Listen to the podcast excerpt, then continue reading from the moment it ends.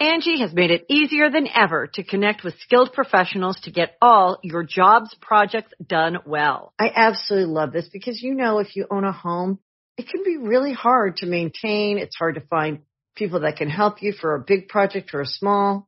Well, whether it's in everyday maintenance and repairs or making dream projects a reality, it can be hard just to know where to start. But now all you need to do is Angi that and find a skilled local pro who will deliver the quality and expertise you need. Angi has over 20 years of home service experience and they've combined it with new tools to simplify the whole process. Bring them your project online or with the Angi app, answer a few questions and Angi can handle the rest from start to finish or help you compare quotes from multiple pros and connect instantly, which means you can take care of just about any home project in just a few taps. Because when it comes to getting the most out of your home, you can do this when you Angi that. Download the free Angi mobile app today or visit Angi.com. That's A-N-G-I dot com. Be a part of the best pro wrestling podcast today by supporting the Going In Raw Patreon. You can enjoy access to the live taping of the show, exclusive merchandise, and patron only episodes, and so much more. Support Going In Raw today. Click the link in the description.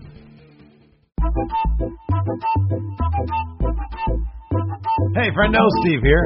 And Larson. And welcome back to Matt Chat, the pro wrestling show where we, uh, the pro wrestling roundtable talk show Is very much a square table. where we discuss pro wrestling topics that we debate. Man, I've got so many great ideas for what the final form of match Chat. Well, we should discuss these ideas. gonna- no, listen, I'm gonna you're gonna hand the show off to me. Well, you could do the predict you, like this stuff where you're like actually listen to video questions and then write down, you know, So the busy work. yeah, the busy work.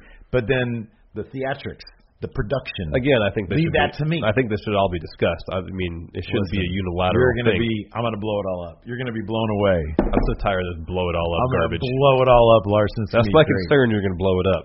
Listen, man. Oh, it's gonna be so good. Are you thinking sepia tone uh, gradient overlay? I'm go that far, but Some coral, oh, it's gonna be good. coral filter. I mean, I, there's all stuff we can talk about. This stuff I could do. What is coral? No, but listen, it has to be under the the the, the supervision of an auteur. Oh God. Yeah, you heard me right. It's gonna be good, I, and I can only I have to be hands on. I'll take it over you. Give you more tam- time to program other things. Uh, we're also available on the Patreon at patreon.com forward slash Steve. I'm not going to hand anything over to you until you produce this endlessly burning cigarette you on the set. until that happens, you get nothing. It's a fakie. It's not real. You're not going to actually. It's not going to be. That's not my concern. You said you want a thing, cigarette, that's burning the entire weird if it was time, here. and then you have yet to produce it. You have yet to tell me how we could do that without using an actual cigarette, which I don't want to be around for an hour straight. There's, and that- it's, there's nothing to it. It's fake. Well, let's see it. It's fake. Let's see it. Make it don't ha- happen. I don't have it with me if here. you're such an auteur, let's see it. Let's see your vision made manifest here on the table. Don't you trust me? I just feel like we should discuss things. Don't you trust me? I feel like we should. Do you trust me? Tell me part. you trust me. For the most Do part. you trust me? For the most part. Do you trust me? Tell me you're my friend. Listen up. We're on the Patreon at patreon.com forward slash Stephen Larson. And in fact, our $20 a month and up patrons, we love them so much because they give us so much money. And uh, in return, uh, they are featured here on Matt Chat. Even even the video questions, I have a great idea for. Again, let's discuss it. Put them all through Snapchat filters. Like, no, The doggy thing? no, No? absolutely not. No? All right. If that's your vision, then you can take that vision to your channel. You know what? That was a test. It was a joke. It was a test. Sure. All right. So, anyways, uh, and so we have another great slew of questions from our uh, twenty dollar and up patrons. Of course, you too can be a part of Matt Chat, part of the show for twenty dollars a month on Patreon at patreon.com forward slash Stephen Larson. Um, we've got a bunch of great questions. We're on the lead up to Survivor Series right now. We are. And uh, we've got some great questions sort of surrounding that kind of stuff and other things.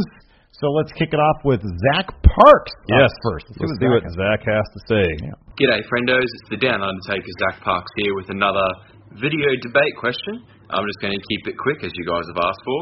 Um, it's a pretty simple one. I've been thinking about heel turns recently, so I wanted to ask you guys, uh, Stephen Larson, pick whichever side you want. Um, which heel turn would be more effective long term, uh, and which would have more of an impact straight away as well? Finn Balor or Jason Jordan. I think uh, we all know Jason Jordan can wrestle really well, so I think a heel turn would be a really good way to help him find a character.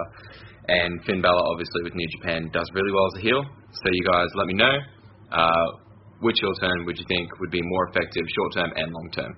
Cheers, friendos. Catch up. Thank you, Zach Parks. Thank you, Zach Parks. Um, it's Jason Jordan. It is plainly Jason Jordan. As much as I loved Tweener Finn Balor, Bullet Club Finn Balor, I'm sorry, Prince Devitt in Bullet Club in New Japan, I think that aspect of his personality would be great to see. Right now, Jason Jordan desperately needs something to make anyone care about him. The fact of the matter is, he's one of the best pure wrestlers on the roster. He might be served by giving him, and I, I, I by giving him a Dean Malenko type personality, which is like anti personality. Yeah. Because here's the thing, people love the Iceman because he was so he was all about business.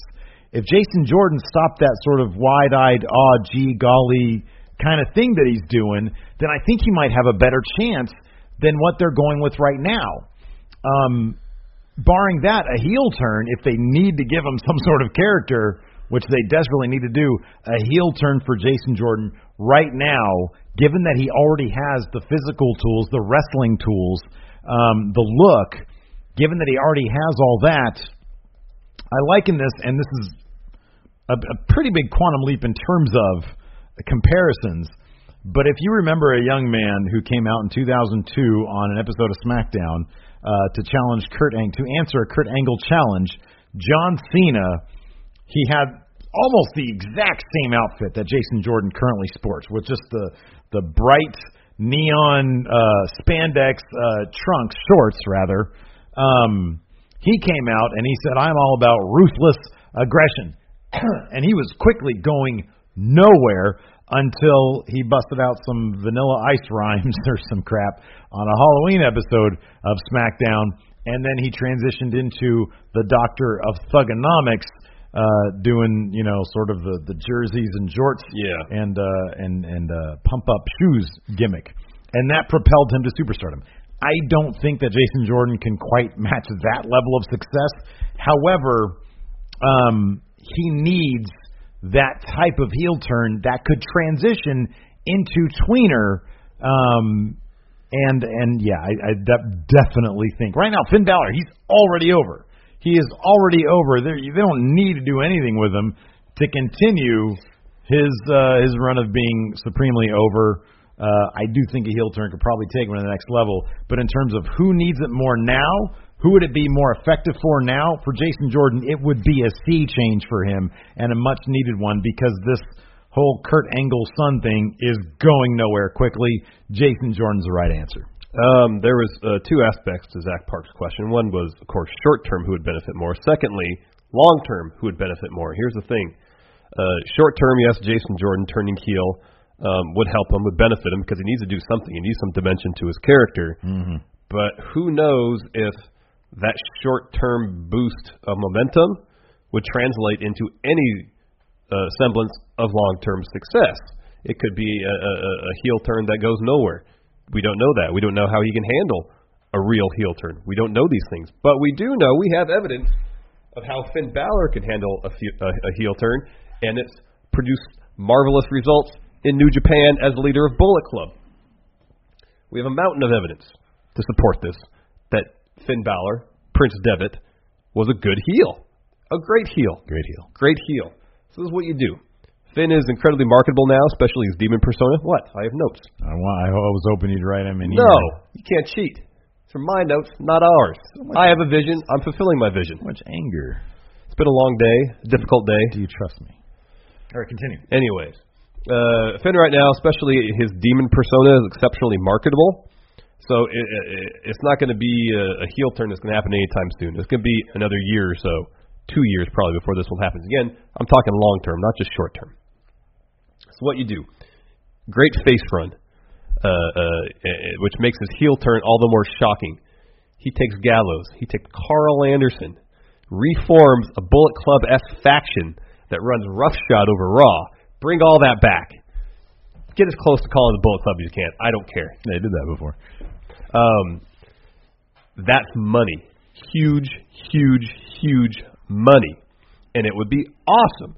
And it, it could be a scenario where Finn has an awesome face turn, face run, sorry, turns heel, has an awesome heel run, gets so popular because of his awesome work as a heel, he can have an even more incredible, more impactful face run. So if you're looking long term, Finn is the right answer. He absolutely is because we've seen evidence that he can do it. We don't haven't seen that with Jason Jordan yet. And uh, if, if if how creative has handled Jason Jordan thus far is any indication, I don't have a whole lot of confidence in them writing a decent storyline for Jason Jordan.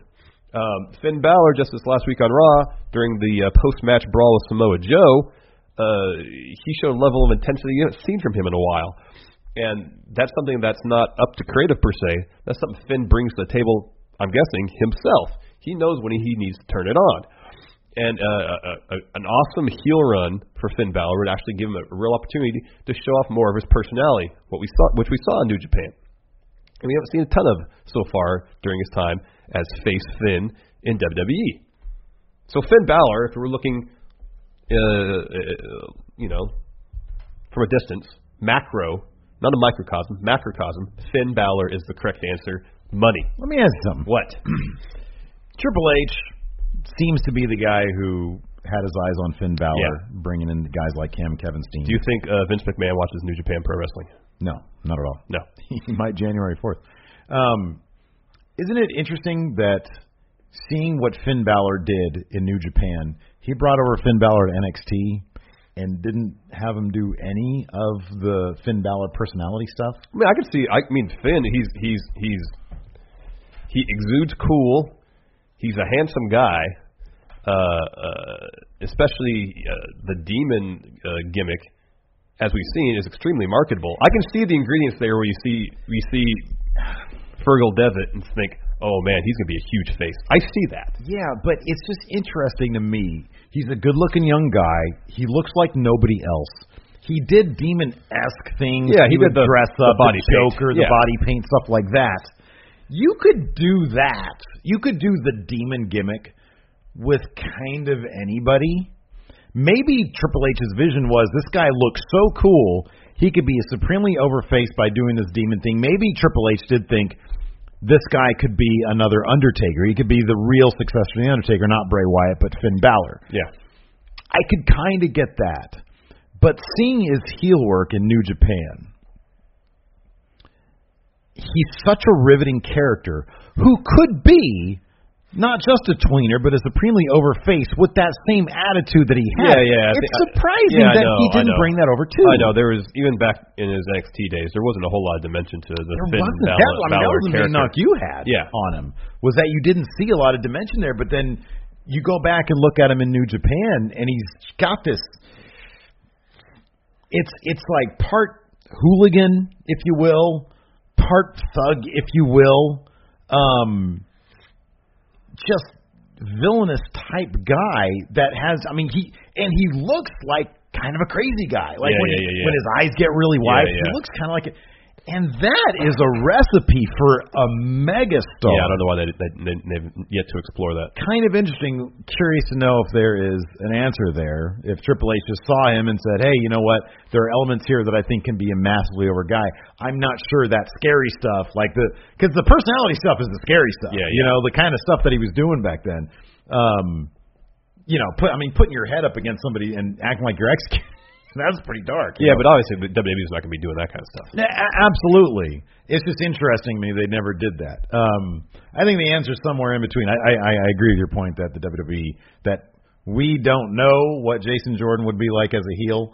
Um, and uh, and I agree with the Finn Balor stuff. But with Jason Jordan, Finn Balor, they already have a property that they know Oh, I know. is money. Jason But Jordan. there is there is a, a tried and true recipe, a formula for. And granted, it doesn't work for everybody for catapulting someone into greater success. We've seen it Oh yeah, no, countless times. Yeah, for sure. It's, it's the awesome heel run that is eventually embraced by the crowd, Mhm. which leads to a huge face run. I just I you you have to wonder though, in the short term, how would a crowd right now, knowing Finn Balor going, let's, let's say You they know couldn't do it Finn right Balor going to NXT. You couldn't you couldn't do it right now with Finn. You couldn't do it. How would you do it? Like, would you wait until he got stale? No, you'd have to wait till right before he got stale. Yeah. Yeah. That's what you'd have to do. You can't do it right now. Yeah. You need another year or two. Boy, the crowd would really have to, and you'd really have to, you'd have to emphasize, you'd have to say, listen, you have to bring that personality that we saw in New Japan, minus the execution stuff, bring that out a hundred, like a hundred percent, and people will eventually really want to love that. Like they, they love to hate oh, I'm right sure. now, I'm sure know? Finn completely gets it. Yeah. I'm, I'm sure he understands the appeal of that gimmick. Yeah. Um, I wonder if a part of him is disappointed he can't do it. Yeah, that, I, I wonder that as well. You know, it's like you see so much of his personality in his in his social media. Yeah. I wonder if he ever wonders, man, you know, it'd be great if I could just not come out here and just look cool for once. I know. It'd be great if like one time I can actually come out here and and just freaking rant the way I because we know he's so comfortable on the mic. Yeah. Anyway. Yeah. So, um, anyways, good question. Uh, who's next? Uh, next is Michael Berry. Let's see what Michael Berry has to say. All right. What's going on, friendos? Quick question for the debate. What should the WWE do with Pete Dunne and the United Kingdom Championship right now? Should they just scrap the championship, put him in 205 Live? Should they keep the championship around but let non UK people challenge for it? Uh, push him to main, put him in NXT? What is the best possible situation for Pete Dunne right now? Thank you, Michael Berry. Thank you, Michael Berry. So, what should WWE do with Pete Dunne the UK title? Michael Berry asked. I'll go first. They Okay. should uh, uh, add an extra hour to NXT. I like that idea. Um, so every week, two hours of NXT. Mhm. You'll fill that second hour with all the independent talents uh, NXT is signing, um, with the new signees from the Mae Young Classic, and especially competitors from the United Kingdom tournament. Bring them to NXT, and here is why. Here is why. Uh, yeah, Pete Dunne, Tyler Bate, and Trent Seven are ready for the main roster now. Here's the thing, though. This is a, a, somewhat selfish argument on my part. Okay. I want to see them in, in NXT because I know in NXT they can wrestle to their fullest capabilities. You're going to see them put on amazing matches on a regular basis, which they won't get the opportunity to do on main. And my worry is if they go to main, especially Pete Dunne and Tyler Bate, they're going to be shipped to 205 Live, which from a wrestling perspective would be an improvement over Raw, but they're going to be stuck on 205 Live without opportunities potentially to elevate themselves beyond the show because it seems like from every indication we got that if you're on 205 Live, you're on 205 Live, and you're not going to get to interact with the raw rest of the Raw roster a whole lot, if at all. And that's a bummer because Pete Dunne, especially, is a massive star just waiting to blow up. Huge star. He is a huge star. So I'd much rather see the UK competitors go to NXT where they can wrestle awesome matches all the time, um, and they have a more direct path, I would hope, to Raw or SmackDown versus just going to 205 Live.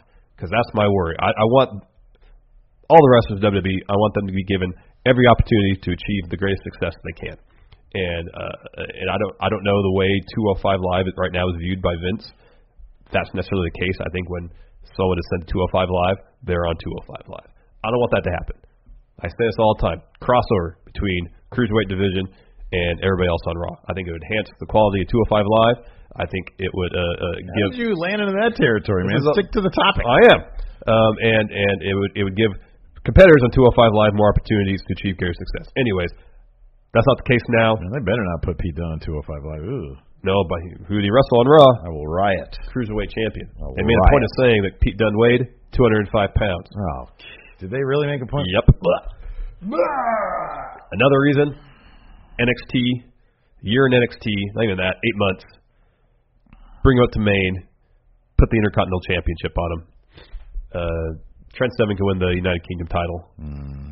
Make it happen. Yeah. All right. NXT is the correct answer. Nah, man, bring him straight up to main. I was actually disappointed uh, when uh, uh, you know you, you think about it, and it seems obvious, but I was kind of curious. So that little idiot part of me that's hopeful uh, saw Pete Dunne show up on Raw and thought maybe they're gonna maybe this is maybe this is just his debut, and they're gonna sweep him along up with the rest. And I know that's not going to happen. I understand that's not going to happen Because we saw during in, uh, later on the show that the uh, United Kingdom division yeah. is going to be on 205 Live. But I mean, he, here's my thing, dude.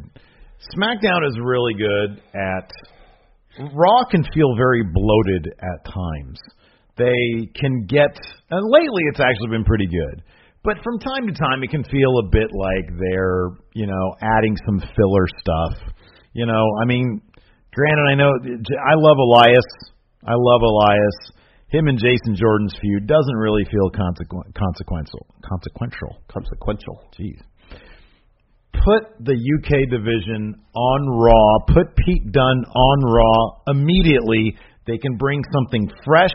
They can invade. They can infect the roster with something brand new, with something not seen before. Um, as much as I love NXT, and I completely agree with your point about the wrestling stuff, and in the end, that kind of matters the most. But I feel like they have been waiting this long that they need to bypass NXT, go straight to the big main show, go straight to Raw. Pete Dunne looked like a million bucks. He looked like he was ready. He looked like that was his moment coming out on Raw. I'd love to see Trent Seven out there interacting with the other guys on Raw. I'd love to see Tyler Bate there interacting with the other guys on Raw and not on 205 Live. I want to see all that. I think they've waited long enough that NXT is just more waiting for them to get to their eventual point of where they need to be yesterday, and that is on the main roster. That is Raw. I know they've got the cruiserweight division. They they made such a big deal. Oh, Raw has the cruiserweight division. Well, the cruiserweight division has their own show that they don't need to be spotlighting on Raw. Maybe a maybe a match, maybe a recap, just to say, hey, 205 Live. Maybe you, I don't know. I don't know how you, how you reconfigure it, but I just the the, the it, it to me it's similar to the European Championship back in the day. They need they kind of need another lower division belt or another mid-level belt to add to the show. There's too much talent. That's another belt people can use. If Braun Strowman gets that IC title, Hold on. that's going to lock that title I up. I think we've a- answered a question similar to this before, and I made that point, and you were like, "No, no what? don't use the the United Kingdom title as a mid card belt because people who aren't from the United Kingdom shouldn't win it." You told me that. Right, yeah, but that's probably when I was arguing that the UK title needs to be on its own show. You were. Yeah, I'm fine with that. That was a different show. All right. That was a different day, a different time, All right. and a different answer, Larson. All right. This is my this is my time now. I'm the game. All right. Um. So, anyways, yeah, the the answer is bring him over to Raw. Honestly, I like. I'll get my real answer now. I don't know. It's NXT. I don't. I, I don't know that it is NXT because here's the thing. These guys aren't. They're too big for NXT in my opinion. I agree. You I know? agree. They're too at this point. They're too established. But I feel like at the same time, if they if they go to Raw without having time in NXT to really build up their individual brands, they might get lost in the shuffle. That's Okay, well, worry. hold on a second though. We haven't explored the other route. Like we're we're keeping it real now, and I think I think you've made your point about NXT, and you've been consistent with that, and I appreciate that. My point was always give them the own give them their own European show, yeah. and then at that point, the guys who really stand out, bring them up to main. They don't need to go up to NXT. That no, I know. That would, that would be that would be the ideal. Whether that would happen, who knows? But yes, that would be the ideal. So, I mean, the question really is if you had your druthers, if you were God of WWE, if you were Vince McMahon, all of a sudden, if you were put in that position, Yeah. what would you want to see most? And my my option would be, yeah, do a UK show. The cream of that crop gets brought up through the draft or gets brought up through the regular call ups Yeah. or whatever. Um, and that's how that's the route that you go. I mean, if if I were Vince McMahon, and but I you know had my sensibilities still, I would see that Pete Dunne, especially, Mm-hmm. is just is just waiting to blow up, and I bring up the main right away. Yeah, yeah, I know. I mean, seeing him on Raw, it just fits so well. Mm-hmm. And I'll ne- I'll always go back to that scenario that we had really hoped would happen when Triple H, Samoa Joe, and, and Kevin Owens were Oh, going yeah, to be the new Evolution. evolution. And with Pete Dunne, Oh, that'd be incredible. that was some dang good fantasy booking from you and me. I thought that was some really Yep. really good stuff. The one thing I was disappointed by uh, Pete Dunne's appearance on Raw was that he didn't hold the belt by his mouth. Yeah, I know. He didn't come out with the belt in his mouth. Yeah. he just looked so excited to be out there. I know. you I guess face Pete Dunne doesn't do Yeah. that. Yeah, exactly. Oh, it makes me sad. I never want. I don't want to see face Pete Dunne. No, Corey Graves was going on about how miserable he was. So yeah, yeah. Uh, all right. Next up, who do we have next? from Alexander Corrente, let's see what Alexander has to say. What's up, friendos? The question last week seemed to garner pretty good discussion between you guys and the comment section, actually. So this week I'm going to stick to the same theme. Who was better, Ric Flair or The Undertaker? Thanks, guys. Thank you, Alexander. All right. Well, uh, look, it's the Undertaker. The Undertaker. I I, I argued this when I uh, when we talked about who should, Yeah. based on credentials, go to the Hall of Fame first. Who has more, more priority, The Rock or The Undertaker? It's The Undertaker. The man's been around since was it 91? 91? 90? Well, WWF, yeah. Yeah, WWE. Yeah, that's what I'm talking about. WWE WWE. wrestled in WCW before His- that. Yeah, but come on. His Hey, legacy. don't discount the impact of Mean Mark Callous. legacy in the WWE, which is now the biggest promotion in the world. He's been doing it ever since then. He's probably going to do it again at WrestleMania. He could have gone to the Hall of Fame five years ago, ten years ago, even. Um, Ric Flair, when he showed up in the WWF in 1991, 1992, 91, 92, whatever it was. Was it was it the Rumble 92? I don't know what it That's was. not when it, no, that's when he that's won. when he won the belt, though. Yeah, but his debut was in '91. Yeah. Right. When that happened, some people didn't even know who Ric Flair was because they're like, "What is WC the NWA? What is that? What the what the what what the hell is that? You sack of potatoes? Nobody knows who that was." So, and then he was only there for 18 months, and then he was back to WC WCW. You know what I mean? He wasn't even really there. And then when he did show up for a second time, We're not just talking about in WWE, WWF. We're talking about who's better, period. um, The Undertaker, No. because he did it for a lot longer. I can't. I'll, I kind of think this is Ric Flair. It is Ric Flair. that is the right answer. Ric Flair is one of the greatest wrestlers of all time. okay, no, time. listen. I'm going to keep going though. Yes, go I'm going to keep going. Ric Flair doesn't have any legacy, like a, a streak like The Undertaker did at WrestleMania. The Undertaker was above everything. He was above brand, above company, above everything. And to this day, when people say his name, Ric Flair, he'd lose to everybody. How many times he lost so often? Undertaker didn't do that very. He didn't lose very often. The answer is Ric Flair. Go ahead, talk It is. about Ric Flair. It is Ric We're about Flair. to watch that thirty for thirty tonight. Yeah, we are. Uh, uh, I can go on and on. I can, we can fill up an hour long podcast why Ric Flair is way better than pretty much anybody. I love Ric Flair, man. Ric he Flair lived, is great. Uh, also, he lived the gimmick. He did. Undertaker, I don't think you can live that gimmick unless He you're did. like. Undertaker, to his credit, lived it to the best he could. well, every- okay, yeah, most- he never broke character, huh? That's what I mean. Yeah. Uh, speaking of legacy, 16 time at least world champion Ric Flair, depending on uh, how the count is. Oh, at least, yeah, done. 16 It is could be number, 18 or it could be in the 20s. I think he'd be like 25. Yeah. Yeah, uh, which is the most ever. Mm-hmm. Uh, uh, involved in some classic rivalries against Steamboat, Dusty, Terry Funk. Listen, Harley Race, baby. I know. Uh, I know. Sting. Ric Flair survived. RoboCop. Yes, survived the plane crash, Yeah. and he was struck by lightning. Yeah. He survived both those things. Was he actually struck by lightning? Yes. I don't remember that part. Um, and he recently survived a health scare which said that he had like a 20% chance of living. Hey, we were on Ric Flair RIP watch, Yep. and he's back, and he's probably going to be making his return. I think he's supposed to be coming back at Starcade, isn't he? Yep. Supposed to make an appearance at Starcade. Yeah. Um, and and if you asked people who became wrestlers, who watched wrestling in the 70s and especially the 80s, it seems to me that uh, a lot of people, yeah, they understood the influence of Hulk Hogan on the industry, but if you ask them who their favorite wrestler was, it seems like a majority of the time it's Ric Flair. I don't know if there's been a wrestler who who's been more influential on other wrestlers as Ric Flair. Mm-hmm.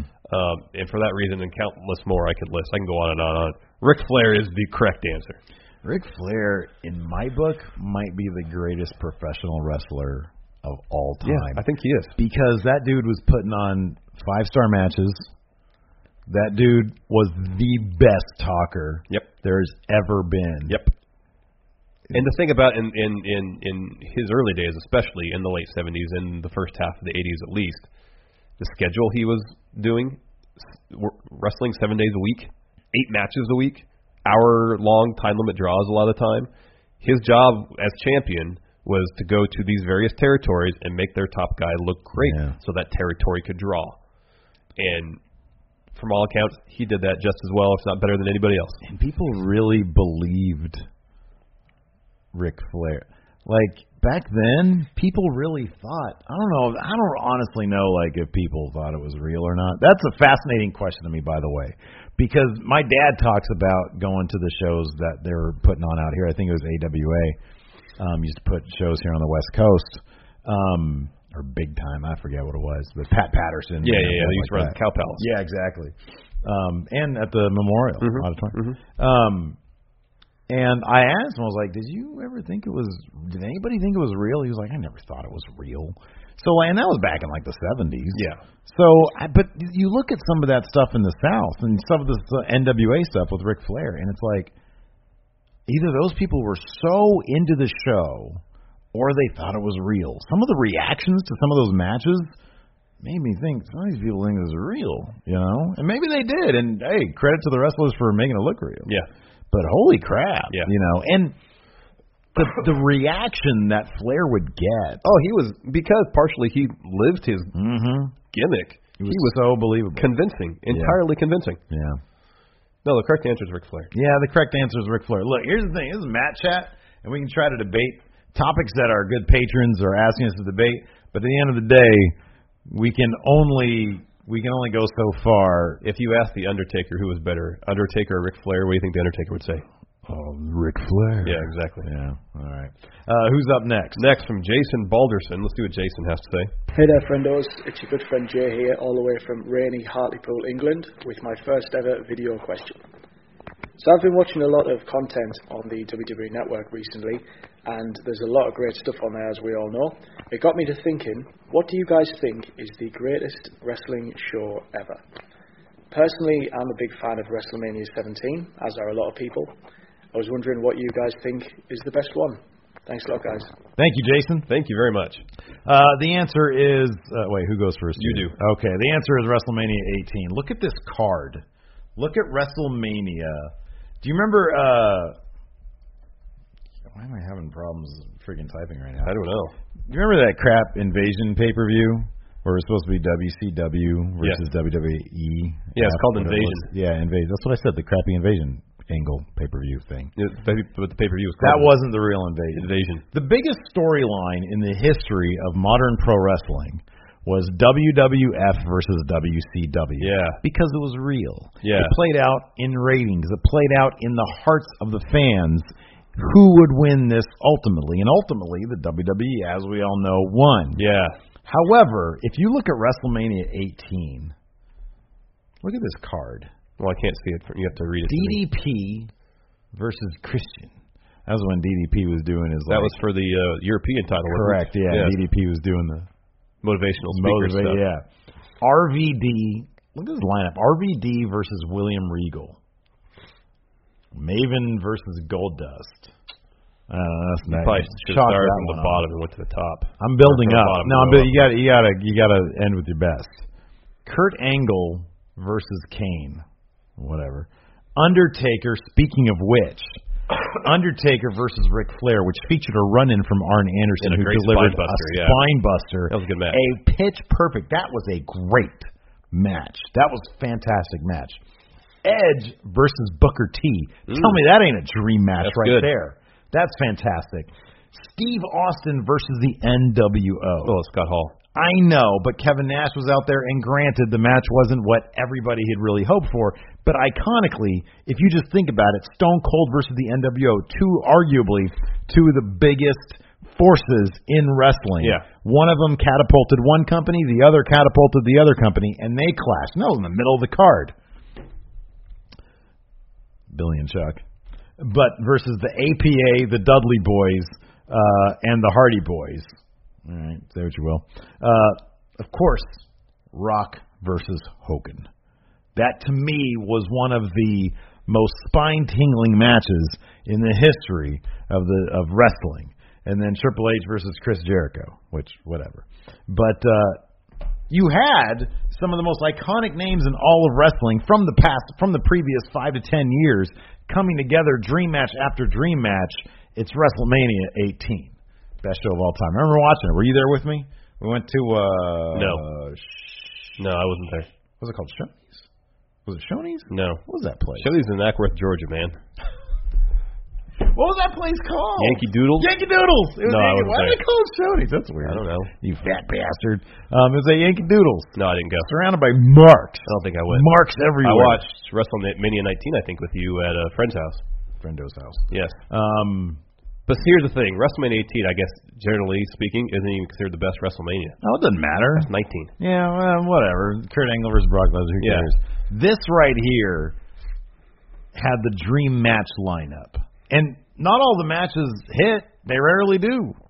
WrestleMania 19, they talk about that Kurt Angle Brock Lesnar match. Yeah, I love seeing a guy almost decapitate himself. That's fun. Well, everything before that was fantastic. But here's the correct answer: if you want to see the power of in-ring storytelling at its fullest, Overrated.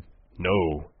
The best pure three hours of wrestling storytelling to probably ever exist is Survivor Series 98 Deadly Games. Uh, before you continue, can I just remind you and everybody at home, you're about to espouse the virtue of Vince Russo's typewriter. That's fine. Please continue. What do I say? Every band has one good song in them.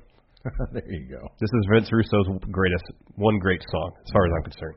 Because top to bottom, uh, in terms of storytelling, in terms of, I mean, it, it was a tournament all in one night to determine the WWF champion. Mm-hmm. Going into this, The Rock had more or less turned face. He was he was on the way up, uh, nearly challenging Stone Cold in terms of popularity. Uh, mankind, Mick Foley had aligned himself with the McMahons. Um, and and the it seemed like everything was in place for him to finally claim what had eluded him his entire career, the WWF title. Um, and so uh, The Rock and Mankind seemed to be on a collision course. Nonetheless, it didn't it didn't lessen the drama in any way of all the other matches, and there were a lot of them. There were 13 on the main card because it was a, Way too many matches. no, because storytelling wise, it was great. Um, the finish, uh, the last match, the finals, was The Rock versus Mankind. One of the great double turns in wrestling history, where The Rock turned heel again, Yeah. aligned himself with the McMahons, and in a finish reminiscent of uh, Survivor Series '97, put Mankind the sharpshooter. Vince called for the bell. The Rock, heel Rock, is your WWF champion, his first WWF championship top to bottom, great storytelling. The the the, the match between The Rock and Mankind was great. Everything about the show is great.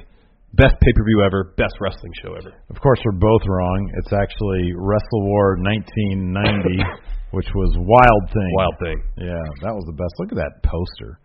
Look at Ric Flair, le- little Lex Luger down here with a Yeah, why drop is he shadow. why is he posing in front of Ric Flair's chest? I mean, if you take this picture to its logical conclusion, Ric Flair is eventually going to turn back around. I mean, Lex Luger's going to turn back around, and at that point, he's six inches away from Ric Flair's unders, Yeah, from his front area. yeah. That's a great poster there. You should put it on the, when you cut this. You should Okay. put it on the thing. Well, I thought you were taking over the show.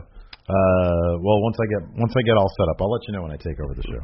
I should take it over now, just so I have it, so you don't give me any more guff. Now that you're offering it up. I just wanted to, I just want a conversation about change. Yeah. Anyways, I want to know what they're like in the comments, please. I'm legitimately Yeah, curious. yeah, me too, me too. To know what other people's Because experiences. there might be stuff that people suggest that I've never seen. Yeah. Um. Next up, we have Lawrence Eaton. Let's see what Lawrence has to say. What's going on, front nose? The beardless bludgeon brother, Lawrence Eaton here, for my very first Patreon question. Today, I would like to know, after WrestleMania 34, do you think that if Big Cass came back as a heel with Enzo Amore, that they would be more over as a heel tag team than a face tag team? Thanks, friendos. Too sweet. Thank you, Lawrence. Thank you. Uh, I gotta go first, right? Yeah. Okay. Um, this is a tough argument for me, but I'm gonna say maybe. Ooh. Qualified, yes. And here's the thing: uh, I don't think they should reunite as a tag team, just as heels now. I think there's there's enough uh, heat between them still that on this I think they should work together. I think the par- the relationship they should have is something uh, more in line with uh, HBK and Diesel, not dudes with attitude. Mhm. I'm thinking Mhm. when Diesel first showed up. Yeah. Sure. So Bodyguard. Yes. So when uh, uh, Enzo is on 205 Live, he comes out with Cass. He's his muscle, his bodyguard. Um, so that Enzo can get heel heat, uh, utilizing Cass and his size rather than have to talk for 15 minutes, making him turn the channel off. On Raw, Enzo can serve as Cass's mouthpiece still and help him during matches. Enzo can go to Cass and say, Here, look, I'm not dead weight anymore. Here's the cruiserweight title to prove it. I've won more championships than you have. Let's shake hands. We don't have to tag anymore, but let's work together so we can both advance. And they can still have some tension. It could be an interesting dynamic. Um, their days of being a tag team are done for the foreseeable future. Them as a heel tag team, as a non-starter, in three years, if they want to get back together as a face tag team for nostalgic purposes, cool, whatever. People might pop for that. I don't think I'd care. Um, but just to put them back together as a tag team and make them heel, people are going to poop all over it. It needs to be a different dynamic if it's going to advance them at all. It's going to help them get over. Um, and I think this sort of relationship might achieve that. Um, and again, it's the formula. Quality heel run gets popular enough, people appreciate the work, can translate into eventual face turn and huge face run. All right, no, it, no, it, they're they got to be a face. They just go back to what they were doing before, and on the trajectory that we all kind of thought we were going to get before is Enzo as manager, Cass as single star. But it's got to start with them being a tag team again. And here's how you do it. What do we know about Enzo Amore? He likes to talk. Yeah, he's also very poisonous in terms of his relationships with people. True. Seemingly off screen and on screen. Um, so eventually, his storyline in 205 Live should be that he burns every possible bridge, and he has the entire, not just the the opportunist like uh, what does Daivari call himself, Daivari De Niro? Yeah. Um, not just you know him, uh, Gulak, all these guys who are kind of sucking up Denzo a little bit, opportunists. Eventually, he's even going to poison the well with them, and so he's going to have the entire contingent against him. He's not going to be able to swim out of it this time. And so what we're going to have is Cass's return right as Enzo, right as Enzo is about to get his final violent comeuppance from the entire locker room. Cass comes in, sprays raid on those little ants, just, just swats them all away because he's giant. Picks up Enzo in his arms and he carries him away because eventually Enzo's going to be so pathetic that he's going to have to be a face because people are going to feel for him. Because when you piss so many people off, eventually you're just going to feel for the guy because nobody likes him. Nobody is going to hate a guy who doesn't have any friends. That's just sad, right? And so Cass comes in, he picks them up, he saves them, they become a tag team. Enzo repents, he asks for forgiveness. I want my friend. Nobody's ever going to take Cass as a heel because it just doesn't work. Didn't work last time, and it's not going to work again. He's too. I think naturally he's probably just too sweet of a guy.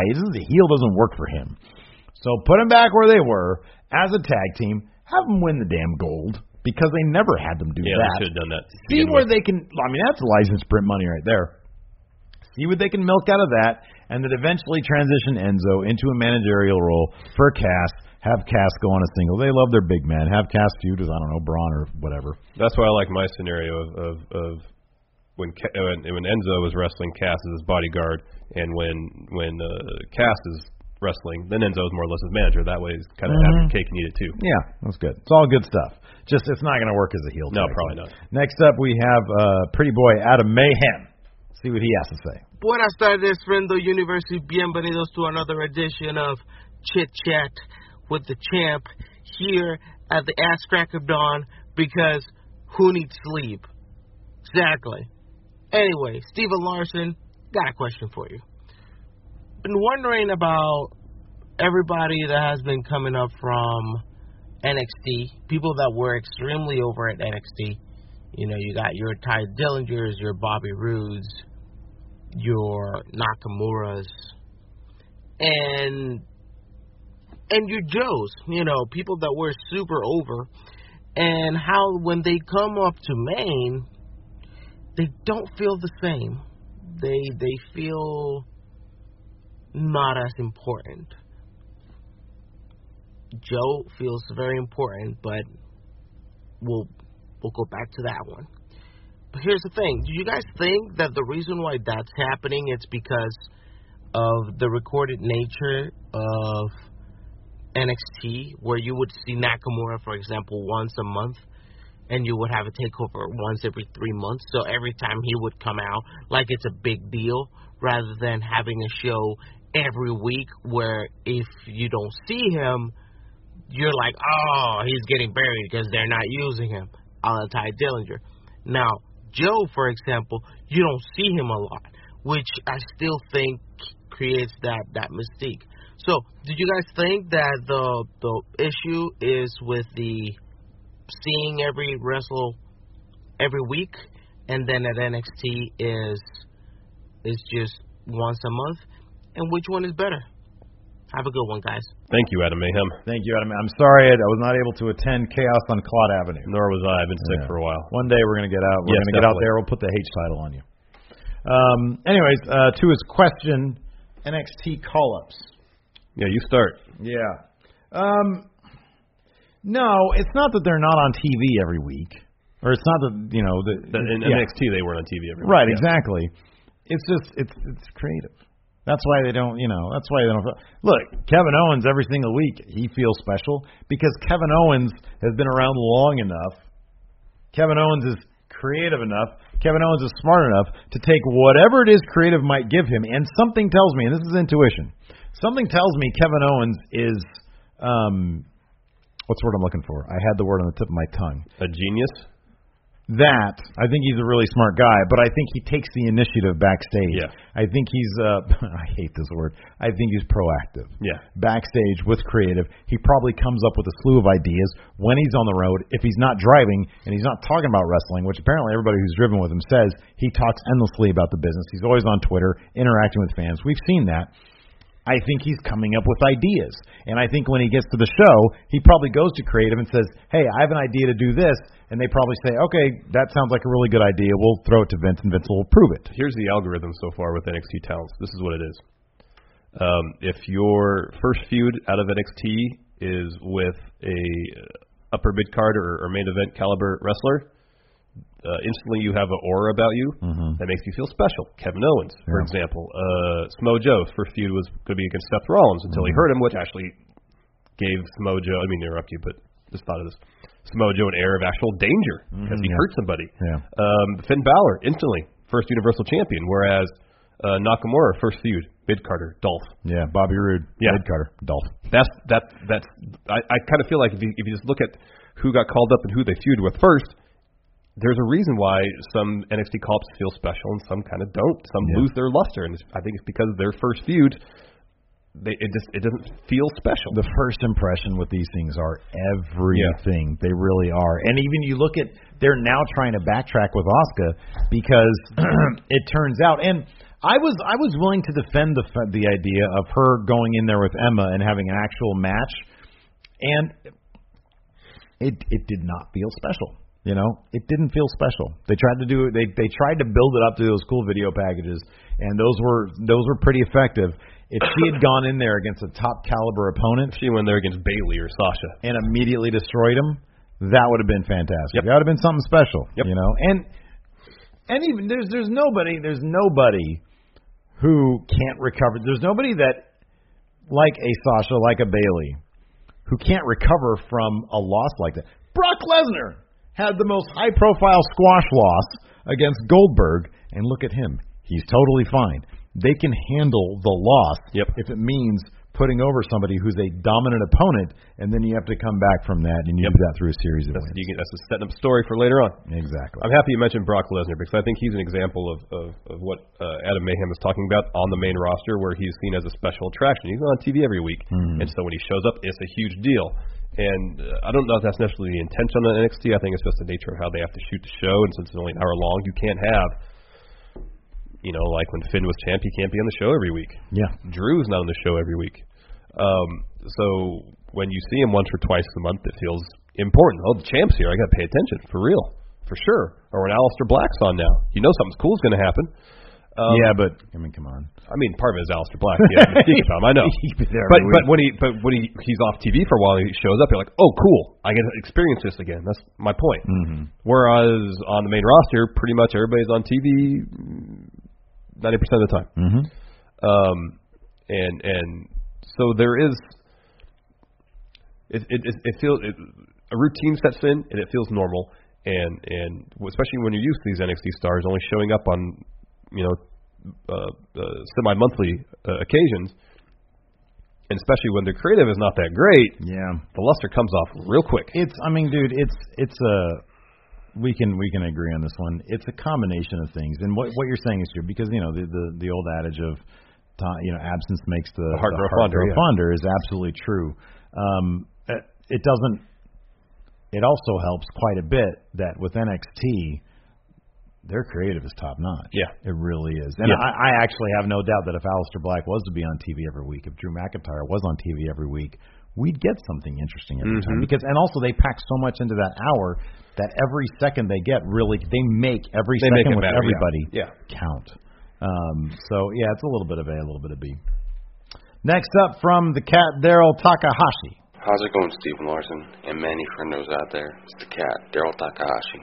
My question for Mad Chat this week is, when Asuka eventually captures the Raw Women's Championship, do you feel she should go on another NXT type run where she just doesn't lose? Or do you feel she should find some struggle on the main roster and lose it once in a while? Thanks, boys. Thank you, Daryl Takahashi. Thank you. Uh, I'm gonna say no. But I get to go first. and I Oh. say yes. Uh, no. It works so well in NXT. It Yeah. established Asuka as a dominant force. Yep. And granted, I don't think I don't know if she can hold the belt for 500 or be undefeated for 500 or something days and hold the belt for more than a year. But uh, give her, heck, yeah, why not? Give her a year-long reign, undefeated reign with a belt. Yes, do it. Have her beat most of her opponents, if not all of them, in, in, in dominant fashion. Make her seem like the mountain that no one is able to climb. So when someone eventually does, which we d- talked about a couple weeks ago, I believe, who should be the one to finally beat Asuka, it instantly, at least in theory, at that moment at least, catapults whoever beats Asuka into the upper echelon. They are a massive star because they are the ones who finally uh, beat Asuka. So not only during that year-long process or year and a half, however long she's undefeated on the main roster and has a belt, uh, not only you elevating Asuka and you're elevating the the title because it's on a dominant champion, whoever eventually beats her is going to be elevated as well. So you're elevating two talents and a belt in the process of one storyline potentially. Um, I mean, the difficult part is once you have whomever beat Asuka, what you do afterwards in terms of maintaining that momentum and not just kind of uh, squandering a potential opportunity to create another huge superstar potentially on the same cal- uh, of the same caliber as Asuka. But yes, absolutely they should do it. It was huge in NXT. It worked massively there. I see no reason why it can't work massively on the main roster. I think my gut agrees with you, but I'm going to make the case that we've already seen that. And we've already we already know what it's like not to really have any drama behind an undefeated Well, streak. the, the drama, I guess, in this first go around would be okay. Asuka's done that in NXT. In you know the perception of most people fan, most people's minds is that it's still developmental. This is the main roster. The the competition is going to be here's, of a higher caliber. Here's how you do it. Here's how you do it. She goes on maybe like a three month undefeated streak, right? And it wouldn't be anybody on main roster right now. You'd have to debut somebody kind of in the way they debuted Braun Strowman. Remember how they did? Yeah, yeah. Braun was he was in NXT not as Braun Strowman as a Rosebud, like Yeah, he made a couple appearances, right? yeah. But this was a brand new guy, fresh straight to main roster, a new guy, right? So it can't be anybody like Nia Jax, Sasha Banks. It can't be any of those people, right? It has to be somebody brand new, somebody fresh. I'm thinking like a Jazzy Gabert or something like that. You know what I mean? It has to be somebody who can really because we've seen Asuka has benefited already from the NXT undefeated streak. It would be so shocking if somebody brand new came up, not even from NXT, but like from the Mae Young Classic is fine. I, I'm, I, can't, I don't even know who necessarily. I think of Jazzy Gabert because she's huge, she's Braun-esque, you know. So if you're gonna do it with somebody, do it with somebody like that, Yeah. who can come in like a monster and manhandle the women's division. Because whoever beats Asuka in a shocking manner like that will electrify the women's division. Then you'll get the sense of dread that we didn't get, mm-hmm. that we should have got when Asuka was announced as coming to Raw because we never got No, that. and that should have been the case. Instead of people lining up to face her. Exactly. Everybody should have been freaked out by that when they revealed like her video package. It should have been. I mean, that they should never. I, I, I I'm not going to say that they messed it up. I just didn't think they they debuted her on main as effectively as as it should have There been. could have been a whole lot uh, more mystique around her debut. And beyond the video packages, there was virtually none. Remember when Finn showed up to Raw the first time Yeah. with the brand split? It felt so special. Yeah. It felt, and that's what it should have been with Asuka. And you can still take advantage of a mini undefeated streak. Let's say a three to six month undefeated streak, and maybe she gets the title, but it doesn't have to be for 500 days.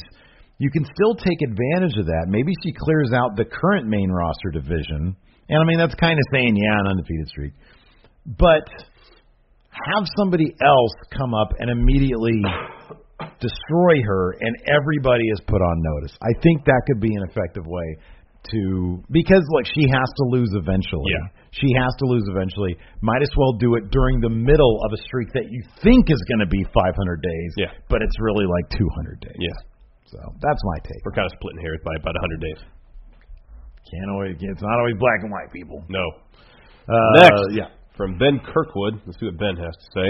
Hey friend, this is Ben Kirkwood here. Um, my match chat question is, it seems like it's been a really long time since the broken gimmick has been in the, you know, wrestling world. Um, I'm wondering if, Steve, do you think if uh, it came back, it would be as popular, or maybe its time has passed? And Larson, I want you to maybe say it should stay in TNA, um, you know, and maybe it should have been a thing that happened last year, and it wouldn't be any use anymore, and it wouldn't be popular. Uh, thanks, guys. Yeah, wonderful, Benjamin. Yeah, oh, yeah, wonderful. No, it's it's it's it's dead and buried. You- It's it's dead and buried. You can't do it anymore. You can't do it anymore, man. It's not good. That's all you're gonna say. Yeah, pretty much. I mean, uh, I don't know. The the fan, look, the fans would still the fans would still mark out, but it's kind of obvious at this point that they're not going to let him do. I'm and here's the thing. I'm sure when Jeff Hardy went down with injury, Matt Hardy probably presented them, Vince, whoever, a laundry list of possibilities for him to do something as a solo act and do something along the lines. I mean, look, you and I have had the idea for a while now to take the broken thing to the next level. And given Matt Hardy's Twitter feed, his his his output on Twitter, talking about awoken, woke, I think there's been any number of other you know uh, adjectives or whatever they're called. Um, what are the adverbs? If I'm broken, that's an adjective. Yeah. I'm sure he's had any number of ideas. I just don't think that they they're interested anymore. And if they were somehow to get the broken thing, I mean, I don't know what it would. ta- I don't know what it would take. I don't know if, if Anthem would sell it to WWE or what. Um, I'm sure the fans would mark out, but at this time, it's like I, I don't have faith that the WWE would let him do what needs to be done for the broken thing. I'm sure that he's wanted to do something along the lines of it, but I just know that. Look, would the fans mark out if they let him do what the broken thing was? Maybe, maybe. But at this point, God, he's jobbed so much as a singles competitor. I'm not sure it would have the same impact as it would have six months ago. No, him jobbing sets up the broken gimmick. Um, I'll I'll kind of half agree with you. It's not going to be as as huge potentially as it would have been if they had been able to get the rights for that or settle the rights issue before they debuted. Mm-hmm. Nonetheless, I do think that if if Matt Hardy were to somehow get the broken gimmick, enough time has now passed where it would almost kind of be a a, a, a nostalgic thing now. It's a, it'd be a nostalgia act, but for something he did only did a couple years ago. Yeah. Um, and the WWE would definitely be interested in it if they think it could make them some money. Um, I think it, once the, the second that Matt Hardy gets the rights to that IP, they're going to start printing off broken T-shirts all over the place. Yeah, it's wonderful. Um, and the the delete chants are not what they used to be when they uh, came back at WrestleMania, but they're still there. Um, he's still inserting just enough of the broken character into his promo work to keep it alive, just in case uh, he somehow gets the rights to it and can start using it. Um, so I don't think it could it would it would if he were to get the rights, it would be as popular as huge as it could have been, but it would still be modestly popular and would give him something to do. The yeah, the, the problem is, I'm sure he would go to Vince or whomever in creative and say, "Here, I have all these ideas," and he probably wouldn't be able to do any of them. Yeah. That's- I think that's probably going to be the real roadblock, whether he gets the IP or not. Yeah. Yeah, I mean, I know that that's exactly what it is. It, it's sad because you know the, the WWE just won't. I I don't know. I, I don't know. I I do imagine that he's probably given them a laundry list of ideas of what Mhm. they can do, and they've just said, "No, we're good. We're gonna you, you you're you're a great nostalgia act. You guys can still go. Jeff is still great. We might push him to the moon someday, but um yeah, it doesn't seem like it's gonna be happening anytime soon. Nope. Uh, Martin Garcia has a question. Let's see what he has to say. Hey, friendos. Martin here again. WCW has done a lot of stuff. They impacted the wrestling business, but there's two moments that everyone says is disrespect. What's the most disrespectful moment in wrestling history for wrestling that WCW did? Was it Jay Leno putting a hold on Hulk Hogan back in those ho- Wild Hog days, or David Arquette winning the WCW title? You guys pick. Debate it. Thank you. Thank you, Martin. Thank you, Martin. Oh, I got to go first. Oh, you're going to go first? Yeah, I can. ahead. All right, so I did a, little bit of research into uh, uh, was it Road Wild '98, which saw uh, Jay Leno. Was it Road Wild or Hog Wild? Road Wild. Road Wild. Hog Wild was before. So that was a thing. Okay. It was a name before, I believe. Yeah, Okay. they changed to Road Wild. Um, uh, Jay Leno teamed up with Diamond Dallas Page Yeah. to take on Hollywood Hogan and Eric Bischoff at Road Wild '98 in Sturgis, South Dakota. Uh, during the motorcycle rally there, because Eric Bischoff loves himself some He motorcycles. loved motorcycles. He loved motorcycles. Wasn't Jay Leno wearing sweatpants? Yeah. Which is actually a reason for it to be like give me for me to give a thumbs up. Yeah, Sweatpants right. comfortable. If I was Yeah. gonna wrestle, I'd want to wrestle Probably sweatpants, sweatpants, too. yeah. So you know they involved tonight's show in this angle, which uh, uh, if you look at it kind of in a vacuum, you'd think, okay, well you're you're using the top-rated uh, late night show to push storyline. That's great exposure for the company. Um, but then you uh, utilize uh, someone in their 50s in Jay Leno, not Hogan, Jay Leno, to be a to be a competitor. I honestly didn't know who you're referring to. Uh, to be a competitor in this match, who in fact has zero wrestling experience. I don't even know if he is in any way a fan of this sport, uh, much less appreciates it on any level. But because of that, I would say that's in a lot of ways, and many more, which I'll get to. J- The the Jay Leno experiment, I think, was kind of a precursor uh, to the Arquette thing, in that they saw how kind of successful it was. I feel like you want to throw up talking I about kind of do. How kind of successful it was. I ran out of water. That's the problem. And thought, okay, well, let's take it to another level potentially, because I did a little looking into it. Okay. What's your research show you? Um, the 365,000 people purchased Road Wild 98, which was down for the previous month's pay-per-view Bash at the Beach, but in comparison to the previous two Road Wilds, 97 or sorry 97, the previous one and the one after was a significant improvement. Okay. Road Wild 97, 240,000 buys. Uh, Road Wild 99, 235,000 buys. So I was curious. Okay, when Arquette won the belt and he had that match where he defended it in that giant cage cage thing, what did that do? 65,000. I don't know how many people were really paying attention to WCW at the time. Yeah. Granted, I know it got a lot of mainstream Oh, exposure. See Vince point, was yeah. saying, or Vince Russo was saying, "Oh, uh, we got on the cover of USA Today. It's great exposure for the company, so on and so forth." Uh, be that as it may, uh, the only people who really look at USA Today are, are, are business travelers in the hotels, um, who might not even care about wrestling anyway. Yeah. And I don't know how many people who watch the Tonight Show care about wrestling, but I would think maybe I don't know, I'm not 100 percent that the uh, audience for the Tonight Show was greater than the circulation of USA Today. Therefore, more people probably made aware of Jay Leno's wrestling experience than may, might have been aware of David Arquette uh, uh, winning the championship.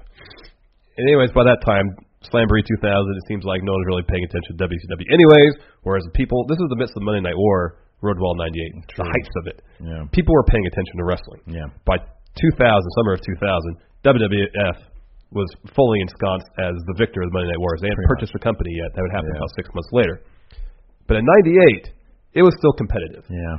and the the embarrassment of having Jay Leno in the ring against Hulk Hogan and putting holds on him, Yeah. it's not good. Yeah, it's not good.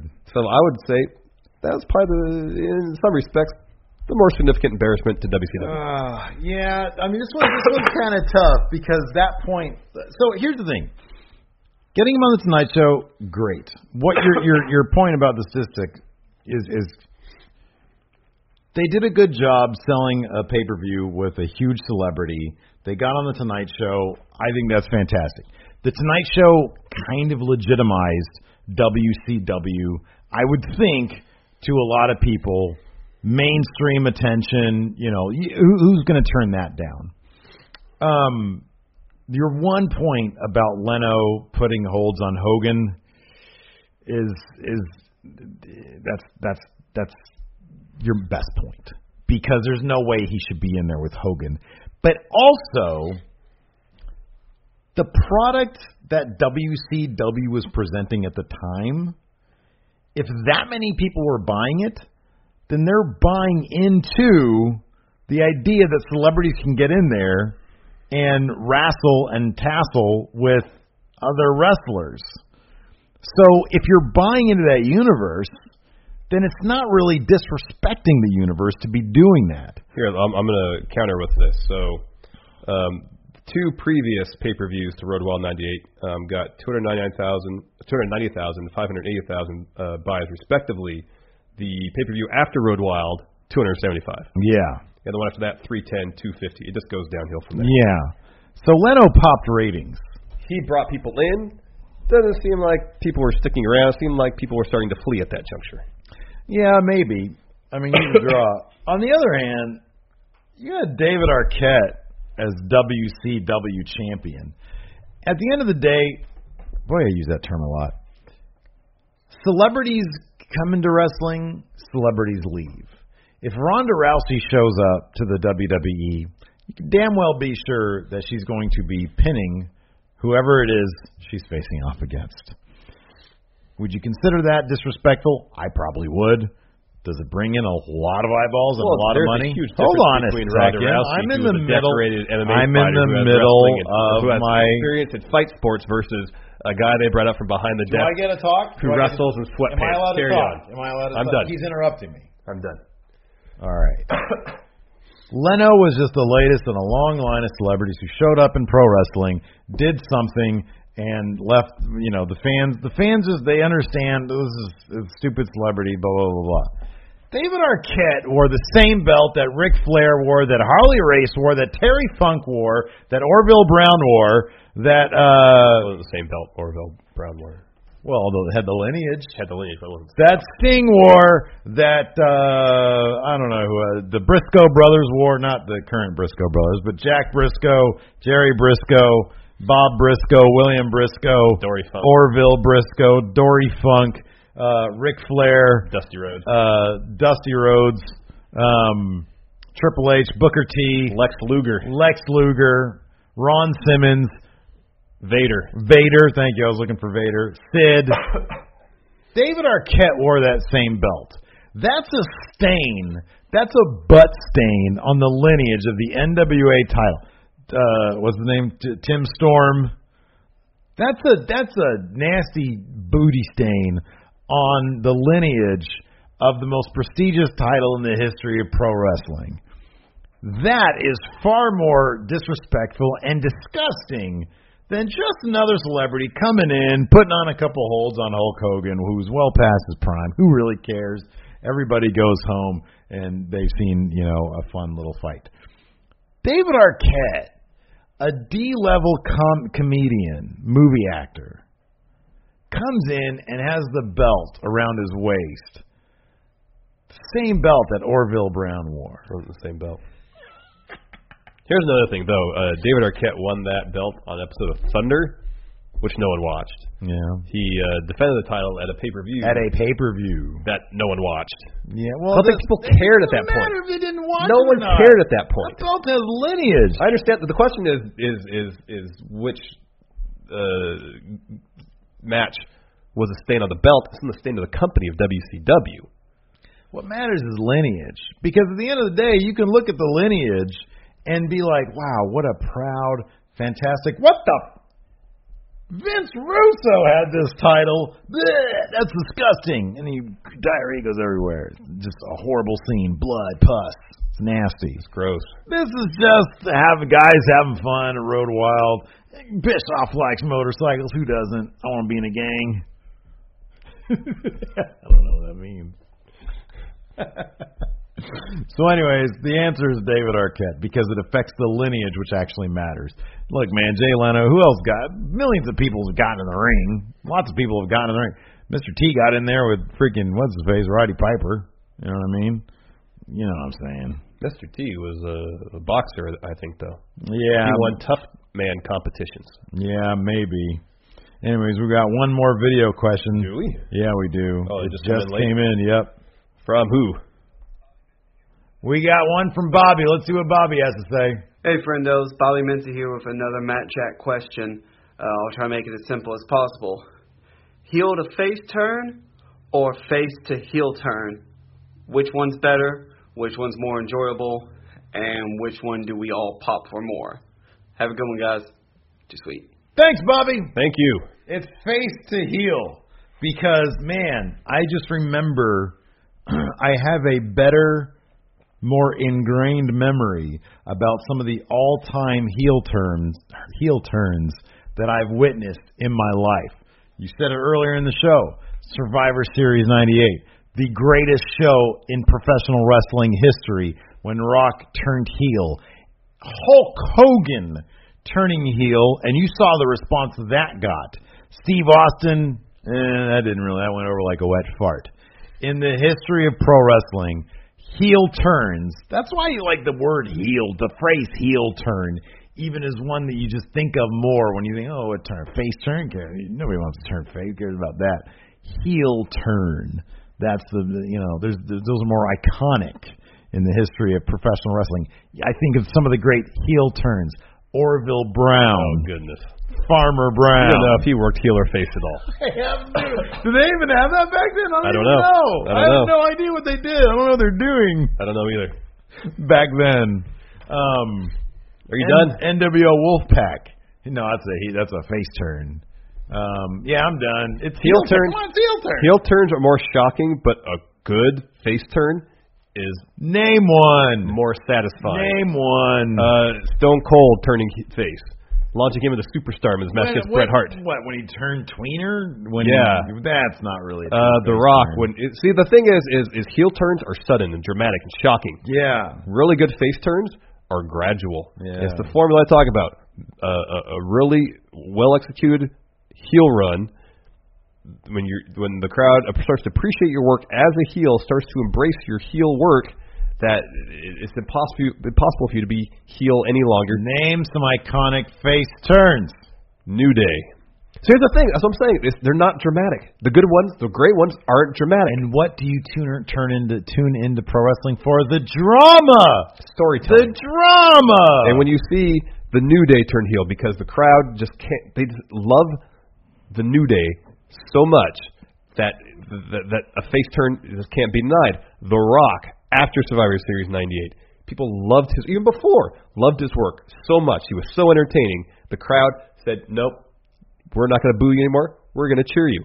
Just seeing that evolution, that process happen, is so satisfying. And people get to that point where they're so huge that that face turn just elevates them to superstardom. It's so satisfying to watch and so much fun. That's why I prefer it. They're not as shocking, not as dramatic. It's heel turn because it's drama, it's moments, it's memories. It's the heel turn. That's what it is. Anyway, Face turns lead to more money Uh, for the company and the respected stars. well, yeah, man, it's merchandise. People Yep. love. People want to wear So face for stuff. wrestlers, I'm sure they prefer the face Well, turn. that's probably true. Anyways, that's it for Matt Chat. Thanks so much for tuning in. If you guys want to be on the show, it's easy. Pony up 20 bucks. And uh, until next time, we'll talk to you guys later. Bye. You can host the best backyard barbecue. You can find a professional on Angi to make your backyard the best around. Connect with skilled professionals to get all your home projects done well. Inside to outside, repairs to renovations. Get started on the Angi app or visit Angi.com today. You can do this when you Angi that. Angi has made it easier than ever to connect with skilled professionals to get all your jobs projects done well. I absolutely love this because you know if you own a home, it can be really hard to maintain. It's hard to find people that can help you for a big project or a small. Well, whether it's in everyday maintenance and repairs or making dream projects a reality, it can be hard just to know where to start. But now all you need to do is answer that and find a skilled local pro who will deliver the quality and expertise you need. Angi has over 20 years of home service experience and they've combined it with new tools to simplify the whole process. Bring them your project online or with the Angi app, answer a few questions and Angi can handle the rest from start to finish or help you compare quotes from multiple pros and connect instantly, which means you can take care of just about any home project in just a few taps. Because when it comes to getting the most out of your home, you can do this when you Angi that. Download the free Angi mobile app today or visit Angi.com. That's A-N-G-I dot com.